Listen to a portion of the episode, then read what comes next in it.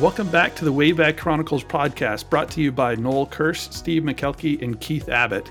In this podcast, we talk about the greatest events since 1970s to the present. In this podcast episode, uh, Noel Kirsch is going to bring us the greatest sports moments of 1992. I already know one of the things he's going to talk about, so I'm super geeked up before we even get a word out of his mouth. But uh, Noel, it's all you. All right. Well, thank you very much, Steve. And yeah, so the 1992 sports was um, started doing the research on this, and one of the first things that I came across was one of the most painful memories. I live in the Houston area. Um, and one of the most painful sports memories that is still kind of this revered topic you never bring up if you're in the city of Houston is the AFC Championship game of 1992. Uh, it was between the Houston Oilers and the Buffalo Bills. And um, it is forever known as the comeback and the, the game was held on January third, nineteen ninety three. Not for Houston, to clarify, and not yeah. not for Houston, not not even close. But um, yeah, the game was held on January third, nineteen ninety three, but it was part of the 92-93 um, playoff season. But the Buffalo Bills were down thirty five to three, and then they came back. Um, they were playing in Buffalo, and I remember watching this game. I was well, I guess I was uh, whatever. I was a sophomore, junior in high school, I guess, and watching this and like, man, the Oilers have got this game. It's kind of a snore fest because they were beating them so bad.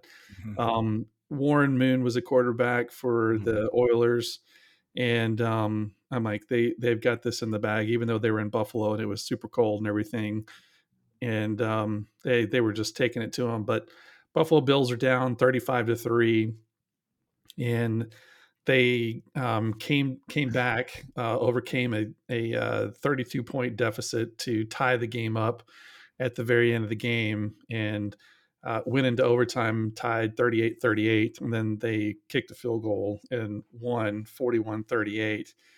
And I would say that that absolutely crushed the Houston Oilers. Um, one of the Oilers, Chris Dishman, told an interview after the game it was the biggest choke job in history.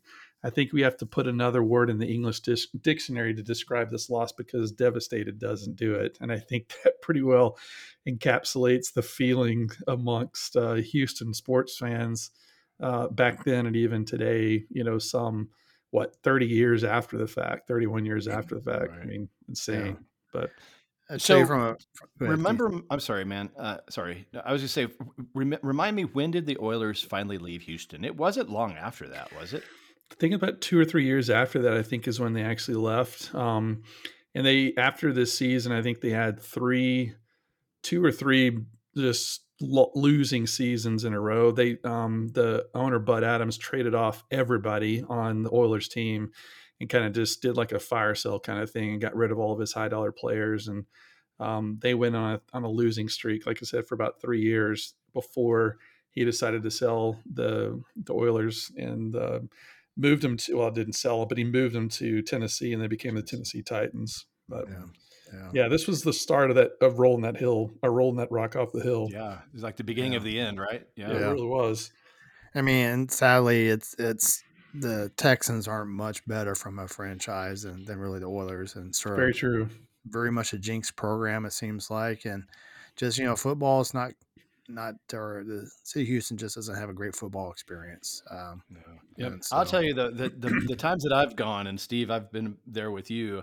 I had a great time. It's a yeah. it's a fun atmosphere. Yeah. It would be really cool for that city to have a good winning football team because man, yeah.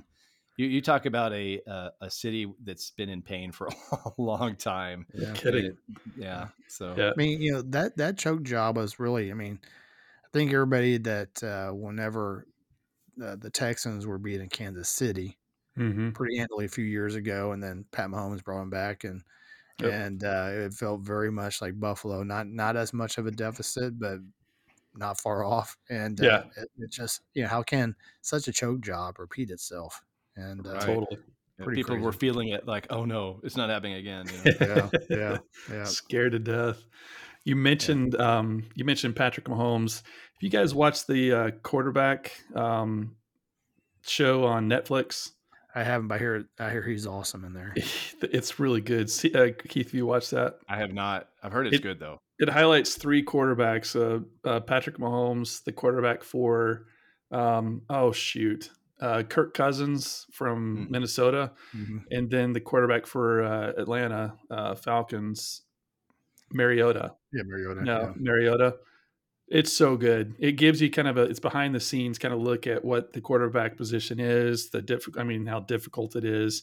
Really kind of gives you a new appreciation just for how how uh, pivotal that role is and that position is, and um, it's a pretty elite group of, of athletes. Takes a lot to be a quarterback, and mm. that whole thing kind of highlights the importance of that position. And and uh, anyway, it's a it's a good it's a good one to watch. Um, and then there's another one out right now too in Netflix that um, talking about quarterbacks uh, talks about Johnny Football. you guys, yeah, yeah. y'all seen what that? a train wreck he is. Oh my gosh. I mean, he's in it, so he's in it, so he's participating. I mean, he's you know he's he's being interviewed, and I mean he fully acknowledges, yeah, I was out of control back then. I mean, and um, I, I knew he was out of control back then, but just hearing the the behind the scenes stories, I mean, it was absolute insanity. Um, he did everything he could to mess that opportunity up, and he, he ended, ended up succeeding in that. But boy, mm-hmm. uh, he sure had some people around him that were trying their best to keep him from self destructing. But golly, anyway, just side note. But you mentioned Patrick Mahomes, that kind of led my brain down a path there. But um, yeah anyway, definitely good watch, good good things to watch if you're uh, a listener and looking for something to look on, to watch on uh, Netflix and interested in sports. Um, even if you're not interested in sports, they're just kind of good um, people stories. You know, kind of mm-hmm. yeah. it's interesting. But anyway, good call. Threw that in there. Um, good call. So, other sports stuff in 1992. Um, in the World Series, uh, the Blue Jays played the Braves, and the uh, Toronto Blue Jays won four games to two over the Atlanta Braves. The interesting little thing that is noteworthy in this, and the reason I put it into the um, podcast, is the this is the first time ever that a franchise outside outside of the United States won a World Series. So, yeah, I don't know if y'all remember that. I remember Joe yeah, Carter. Yeah, um, had some pretty good uh, pretty good moments in that World Series. Pretty good. It's crazy because you know Sky Dome was pretty new at the time. I mean, yep. maybe in its second or third year, and uh, it just seemed like it was like probably like the one ballpark sort of that changed how ballparks were being built after that, and yep. uh, focus on luxury suites, making it more of an entertainment venue instead of just a baseball park. And yep, and uh, well, the um, you ever been? You ever gone up there to see that the Scott seen it? I haven't. I haven't. No. It's pretty cool. I went up there once a bunch of years ago when I was up there on business. Does uh, went there and did like a quick quick tour of it and stuff. It's pretty amazing.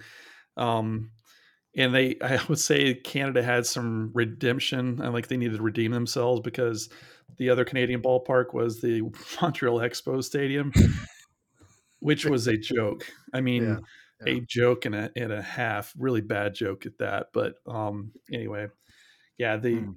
yeah, so it's pretty pretty cool stadium. But all right, so that was baseball and football in the area of golf. Um, this is a noteworthy event. This was Tiger Woods' uh, debut in the uh, PGA. He was the youngest player ever to enter into the PGA at the young age of 16 years old. So, um, and I, and I, he also uh, was uh, I think this was prior to the time that he uh, crossed paths with Keith.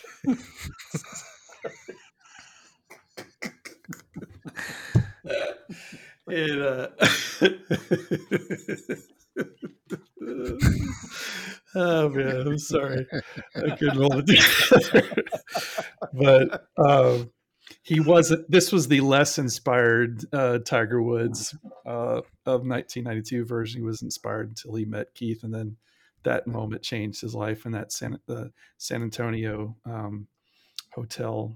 Everybody uh, has that pivotal moment, it, and that was his, and that was yeah. his. So he was nothing until that that uh, that fateful day in San Antonio, yeah, Texas, right. where he, he he met he met Keith. yeah. like really be have have this negative outlook on life until Keith. yeah turn everything positive for them sad about it is I was looking more forward to the county line restaurant to eat than I did meet him because I didn't know who I met. it's good barbecue though. Let's I agree. Honest. And the big the big rib thing that they gave you to hold over your head while they sing oh, happy man. birthday to you. Absolutely. I mean there's nothing better. I, I would be oh. looking forward to that more than I would be meeting Tiger Woods. I mean any day. Yeah. I, I, really wonder like where would Night Ranger be today if if Keith had more one on one time with them. Again, again, if yeah. it was past 3 a.m. at the O'Hare Airport, they may have had more hits. Yep. Yeah. Just saying. Could have been like I, the next saying. Beatles if they had, missed. I mean, yeah. Beatles, Night Ranger. Night Ranger. Yeah. It's right there. And the, yeah. Oh, well. Y'all are so much. Our uninformed audience right now is so lost. So, what episode was this? That we was this? Gosh, this was this is ninety five sports, I think. Yeah, ninety five sports. So, yeah. if you want in on the inside joke that we're kind of passing around here with the Tiger Woods, you got to listen to the ninety five sports because there was a there was a moment in that episode. Um, that's all I'm going to say. So, yeah, need to watch or listen. Sorry. No. Oh my. All right. So in 1992, um, this was the. Uh, if you guys remember from the 88 uh, episodes, we talked about how um, in 1992 they decided to. That was the last year that they did summer and winter Olympics in the same year from then on, from 96 forward, uh, they started, they alternated. So 1996 was the um, Atlanta Olympics, uh, Summer Olympics. And then every year after that, they started alternating. But in 1992, Summer Olympics was in Barcelona, Spain. Barcelona. Um, it, I'm sorry? Barcelona. Barcelona. Barcelona, Spain. And um, I don't know if you guys remember this or not. I certainly do. And when I was researching this, I, I remember I watched this video and it brought back some good memories. But the lighting of the torch. That um, was the bow and arrow dude, wasn't it? Yes. Oh man. Oh my gosh! What an amazing, amazing I, I don't think way that's to... been topped yet. Oh, I, I, I agree. I don't I think agree. so either. I mean, I thought Muhammad Ali lighting the torch in in Atlanta was pretty darn cool. Yeah. But the method that I mean that was so cool. But yeah, um, yeah, they uh, I I watched an interview where they interviewed the guy the the archer, and they actually. I mean, he didn't actually light it. He just shot over it. All he had to do was just shoot over it, and then as it passed over, they basically turned the torch. Yeah, turned the torch on. But um, boy, what a neat visual that was. It was, that awesome was really something. If you've never seen that, listeners, and, and you want to, um, if you've never seen that, I'd highly recommend Googling or uh, going to YouTube and just looking for the the lighting of the torch for the 1992 Summer Olympics in Barcelona. Um, it's a pretty we'll special. We'll yeah, yeah, good idea. Good idea. It's really cool. But um, yeah, there was glad, a pair. Glad they didn't choose me to be the archer for that because I probably been the dude that like stuck the arrow in the side of the torch, and so every commercial break they show a torch and this you know arrow hanging out the side of it. It's, uh... They'd have had the little lifter thing on. Beep, beep, yeah, beep, right up the Go side up to get off. is, is there clink? My bad. Right at that moment, like a bald eagle's like flying right over it. that would be my luck, especially Mine this too. year. Oh my god. Mine too, no doubt. Wow. Were you gonna say, Keith? Sorry. I was just thinking, like, if it's stuck in the Olympic cauldron, it would have been really perfect. If instead of removing it, they just do like the old war thing and just break it, break it, let's let the nut sticking out. A little flame sneaking out the side. Yeah. Very cool. um, but that that arrow was shot by Paralympic Spanish archer Antonio Rabolo or Rabollo. Mm. See don't quote me on that, but Very pretty nice. cool.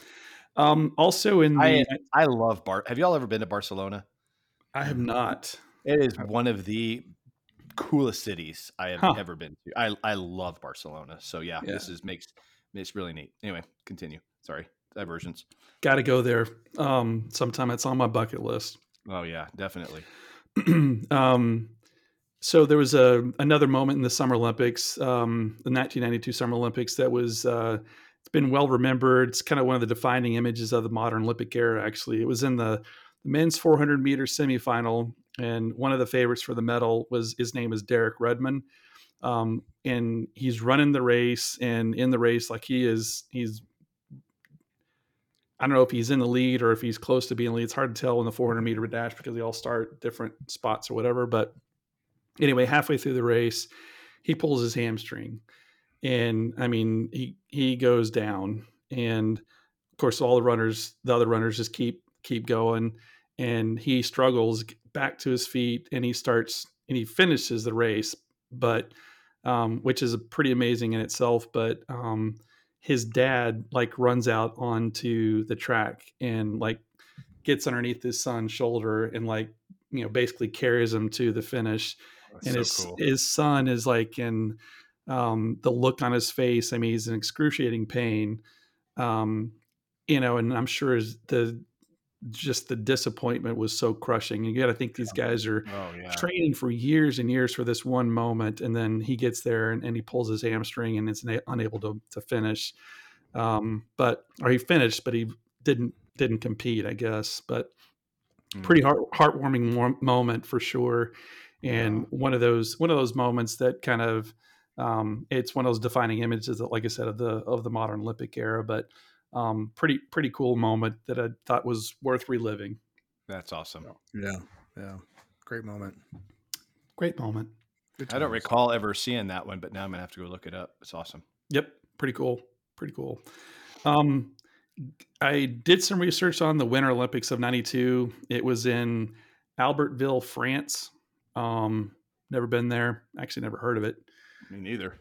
Um, the only thing really noteworthy, and this is kind of embarrassing, the only noteworthy event that I could find on the 1992 Winter Olympics was that it was the last time that France hosted the Olympics. That was it. There we go. There yeah, that's a good reason.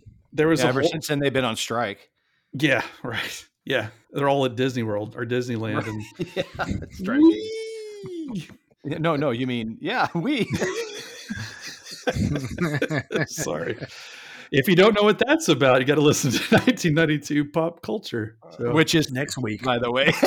which is next. I just gave you a preview. hey, hey. Whoops. We're in our own little world, and we wonder why our listens are down. All right. Who cares? Okay. Let's do our thing. That's right, man. Let's do our thing. Come along for the ride if you want to. Yeah, yeah. Um, all right, so in 1992, this is going back to the Olympics, and it, the the thing that for sure the 1992 Summer Olympics will be remembered for is this was the um, this was the year that the Dream Team basketball team of the U.S. Um, not just competed, but they kind of reshaped the landscape of sports for, I guess, for the basketball world, really, um, because this was the first year that um, the the rules were changed which really at the time was a bit controversial. But the rules were changed to allow professional players from the uh, NBA um, to compete in the Olympics. And b- before that, it was always a um, a competition between amateur athletes to come in and compete in the Olympics and stuff. So this is the first year that they actually allowed professional athletes to to compete. And so um, the dream team of the, of the U.S. Um, included stars like Michael Jordan, uh, Magic Johnson, and um, uh, was that oh, white guy? Larry, um, Larry, Bird, Larry, uh, Larry Bird, yeah, believe. Yeah, sounds number familiar. thirty-two from the um, Boston 30, Celtics. Thirty-three. But, oh, sorry. Yeah, thirty-three. I mean, killing me over here. there, there, it is. There's a number right there. I know it. I know it. I'm, I'm, looking right at the jersey, and I'm. You know, for our listeners, over Steve's left shoulder is the jersey for Larry Bird with number 33 on it. Yeah, well, my uh, right shoulder is my other Larry Bird poster. yeah. There's some stories with that Larry Bird poster too, man. It survived. That there's a lot of miles on that on that poster. It's at least at least 30 years old. At yeah, least wild. Yeah, 40 probably. Yeah. Um, so before the 1992 Olympics, the USA basketball suffered its worst finish in Olympic game in 1988 when it defeated the it was defeated by the USSR in the semifinals. So they settled for the bronze medal And so between 1998 and 1992, four years later, rules were changed to allow NBA players. And boy, did we make a statement because um, the Dream Team defeated its opponent its opponents by an average of 44 points um, in route to gold medal against Croatia. Um, their first game that they played was against poor old Angola, and mm. they beat they blew them out by a total of 68 points, and just brutal. But um, one of the uh, so Coach Daly, uh, Chuck Daly was the coach uh, for the Dream Team, and he recruited. This is kind of one of those little known or little facts that I found while I was doing the research on the Dream Team, but he recruited uh, a number of uh, really good college players back in the day to be their scrimmage team that the Dream Team would scrimmage against. And he told that that uh, dream, the scrimmage team, I want you to come full bore on the first practice against the Dream Team. I just want you to give it all you got. And the Dream Team was pretty pretty cocky. Um, didn't really take these guys seriously. They they knew, I mean, pretty pretty cocky, but they got beat in the first yeah. scrimmage. Oh, I didn't know yeah. that. They got beat. And so their response to that, so they got beat the first scrimmage, kind of caught them off guard. Well, they came back for the second scrimmage. And not only did the scrimmage team lose, but they didn't score a single point against the oh, Dream Team. Wow. So yeah.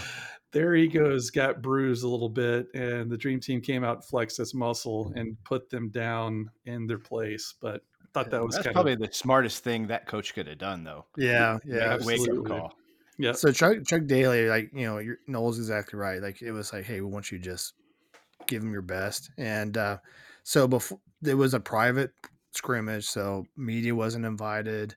Uh, no one was was allowed to the game, but the the team personnel. And uh, so so bef- uh, after the game was over, they cleared the scoreboard, uh, and then media came in to do interviews and the the the tension in the air and just the body language from the NBA players on the dream team were just like P- palpable. Like something something didn't go well today. and uh so yeah, yeah, it was it was it was on after that. And so yeah, yeah well played by Chuck Daly. You know, he yeah. was yeah. He was a longtime coach of the hated Detroit Pistons. And yep. uh and but uh a brilliant coach it's got to be tough. I mean, it takes a special personality to be able to manage a team. Oh, no doubt. That talent, Karl Malone, yeah. uh, David Robinson. I mean, just the it, the all the greats on that team were just absolutely un, unreal. But yeah. Um, so real, real quick, a, a, great moment from that first game against Angola uh, Charles Barkley, uh, who's never cared about how he's perceived or you know uh, words that come out of his mouth or anything. So he so he felt like he was getting roughed out a little bit by some of the Angola players. So he started throwing these big elbows and just clobbering those guys. Uh, you know, every time he get a rebound, he he elbowed them. There was another guy flat on his back. he just he whooped their rear end. Of course, you know, uh, you know, Chuck or Charles Barkley started to be become known as the ugly American because of it, and mm-hmm. and so uh, he tried to tone it down, but he he had to be his his old self and uh, true to himself. yeah.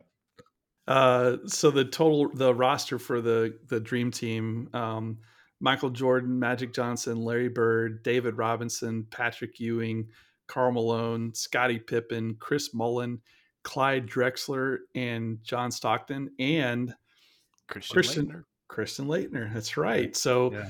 interesting factoid on that. So they um, kind of an, as an acknowledgement to the previous amateur system, the selection kitty committee kitty selection committee that put together the dream team decided to include one college player. So they looked at a few options that included Alonzo Mourning, Jimmy Jackson, Harold, Harold and Christian Laettner, and then Shaquille O'Neal, you've probably yeah. probably heard of. So wow, yeah. yeah.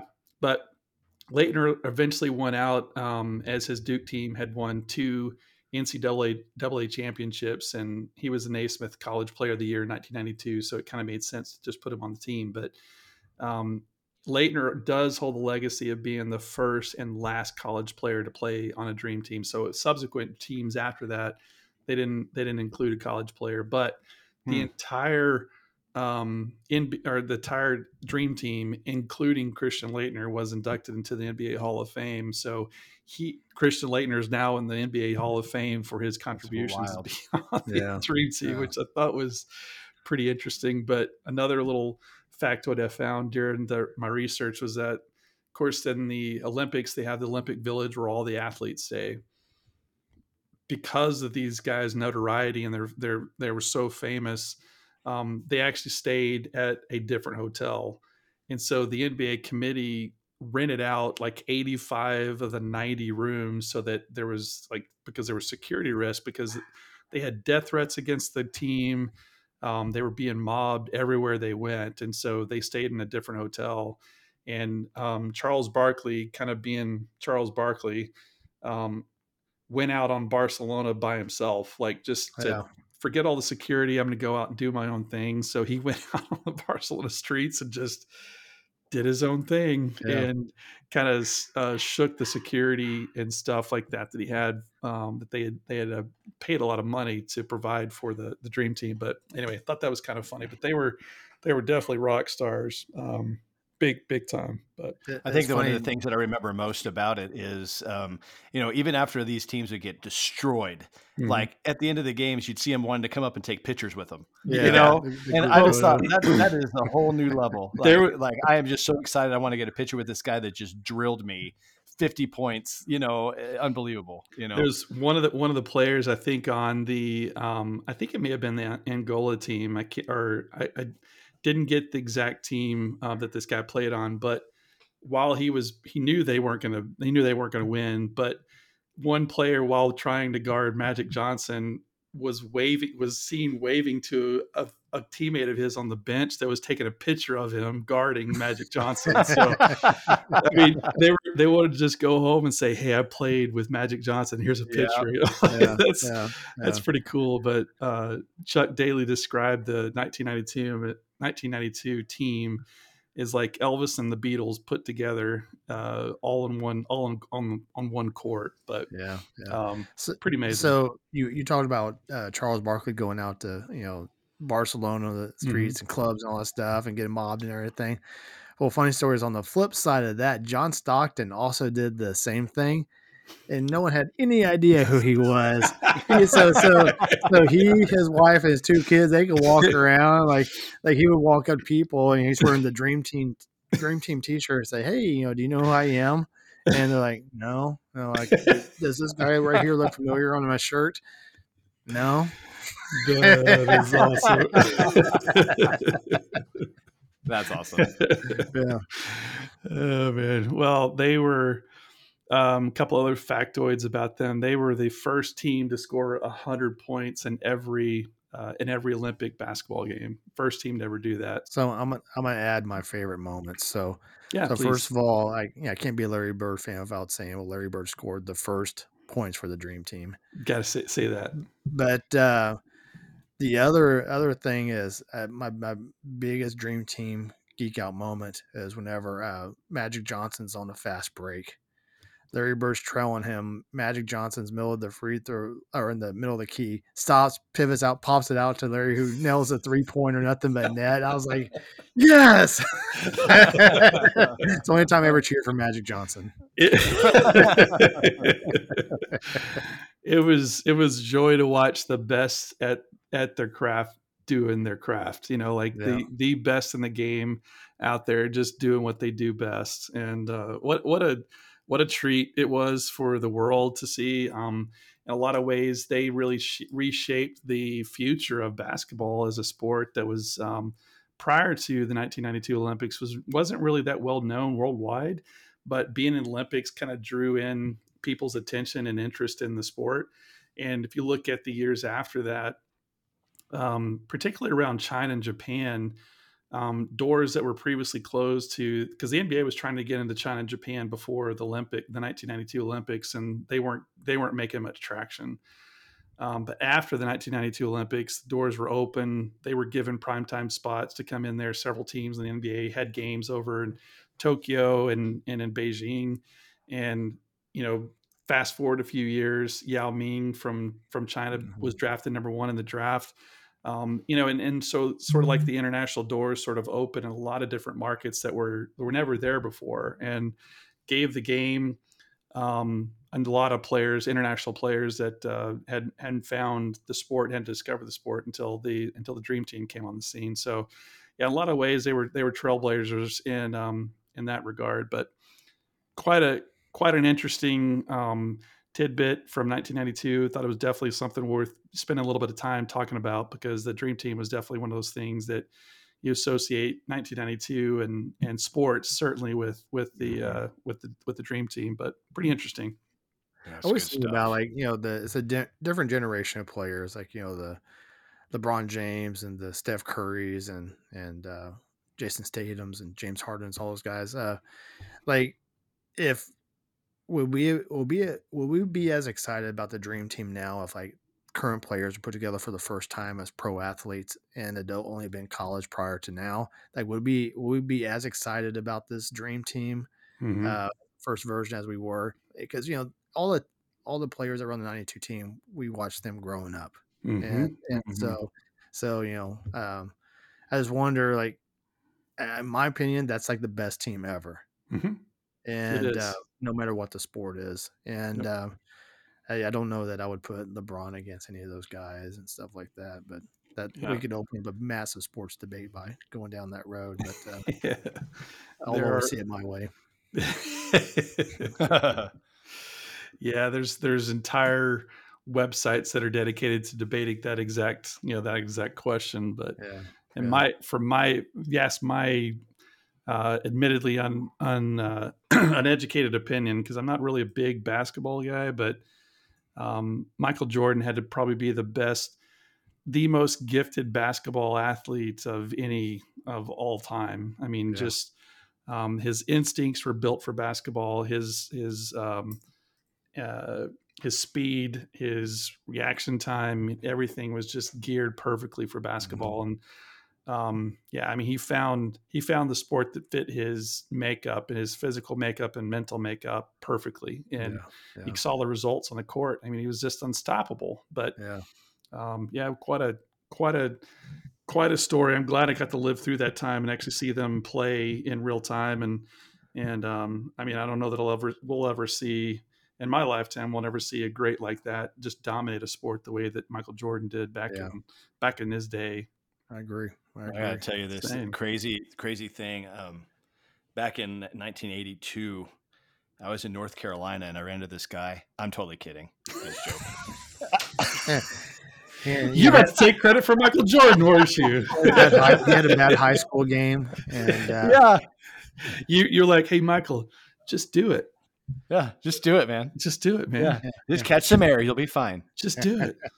hey, how about whenever you shoot, you stick your tongue out? Yeah, that's it. Your tongue out, and it might help. Here, try try my shoes. they're Air Keith, but you can call them Air Jordans, whatever. You know. Yeah, yeah, Air Abbott. they're, they're capas at this point, but whatever. Yeah, yeah, yeah. Here, you can play capa colors. Yeah, red and black. Just do it, man. It all comes back to Keith Abbott. what, what, a, what a joke! What a joke! Oh man. Well, that's. I had you though, Noel. You were even leaned in, engaged. I love it. I had you for a second. Then you said, "I, I talked to this guy in North Carolina." I'm like, "Yeah, yeah." As soon as I heard North, I don't know. I heard the word North. I'm like, "I'm out." No, out. I've never even been to North Carolina. My BS meter went. Bing. Yeah. Yeah, man. Yeah, that's mm. that's it for 1992 sports, fellas. So that's good stuff. What a year! Wow, yeah. what a memory. Yep, good stuff. I will. I'll never forget watching that first game of the Dream Team. I mean, yeah. that was crazy, crazy. They were they were jogging. I mean, they were just coasting and and couldn't miss a shot. I mean, it was just complete utter domination. And um, we Americans love winners, and boy, they were the best winners imaginable. I mean, yeah. just unstoppable. Yeah, without a doubt. Yeah. Going back to Michael Jordan, I, I, I, was I've watched that Dream Team documentary quite a bit, and uh, more times than I can count. And they they talked about I can't remember which player was. Just they said that just a competitive nature and the drive that Michael Jordan had blew them away because they knew how he was on the court. But every single day he played 36 holes of golf, mm-hmm. scored 30 points in the game, and then stay up till 2 or 3 a.m. Playing sometimes cards. later playing cards. yeah. And and did wow. every single day. Like you know, like he would take a nap on the way to the stadium, take on take a nap on the way back to the hotel, take a nap after a round of golf, and but kept going. And mm. uh, wow, wow, wow. I mean, I, if I if I did that, I mean, I'd be down for two days. No kidding, but, man. No kidding. I'd be down just from the golf itself. I mean, yeah. eight, 18 holes is is enough, but to play 36 and then go out and play 60 minutes of basketball or whatever it is, I mean, yeah. come on. Jeez. It's wild. What a yeah. beast. Yeah, he yeah. was he's uh yeah, his off different. Yeah, yeah, he he is definitely built different, man, for sure. But interesting guy. Interesting uh, year. So. Great review, Noel. Thank, Thank you. you. Yeah, nice job. Thank you. And so coming up next, we've got pop culture with Steve. Yeah, absolutely. which you've already gotten a preview of. Yeah, here in the sports. so. so the interesting thing is we haven't recorded this yet. The Wayback is going to take us back to this episode so we can go forward later. yeah. So thank yeah. you for the Wayback Time Machine for making this possible. Yes. Our audience is like, what? What? What? what? what? Uh, All right. Well, I guess this will wrap it up. And thank you again, Noel. And it's been a good ride in 1992. We've got a couple more episodes before we figure out where the time machine takes us next. This will actually probably 1992 is going to wrap up season two of the Wayback Chronicles. So that's kind of fun. And so new things in store for season three that we've got planned. We're excited about. Can't wait to share those with you in the future. And uh, we're just going to go from yeah. there. So we will catch you all in the 1992 pop culture episode with Steve. Thanks a lot, everybody. Take care, everybody. See you guys and girls.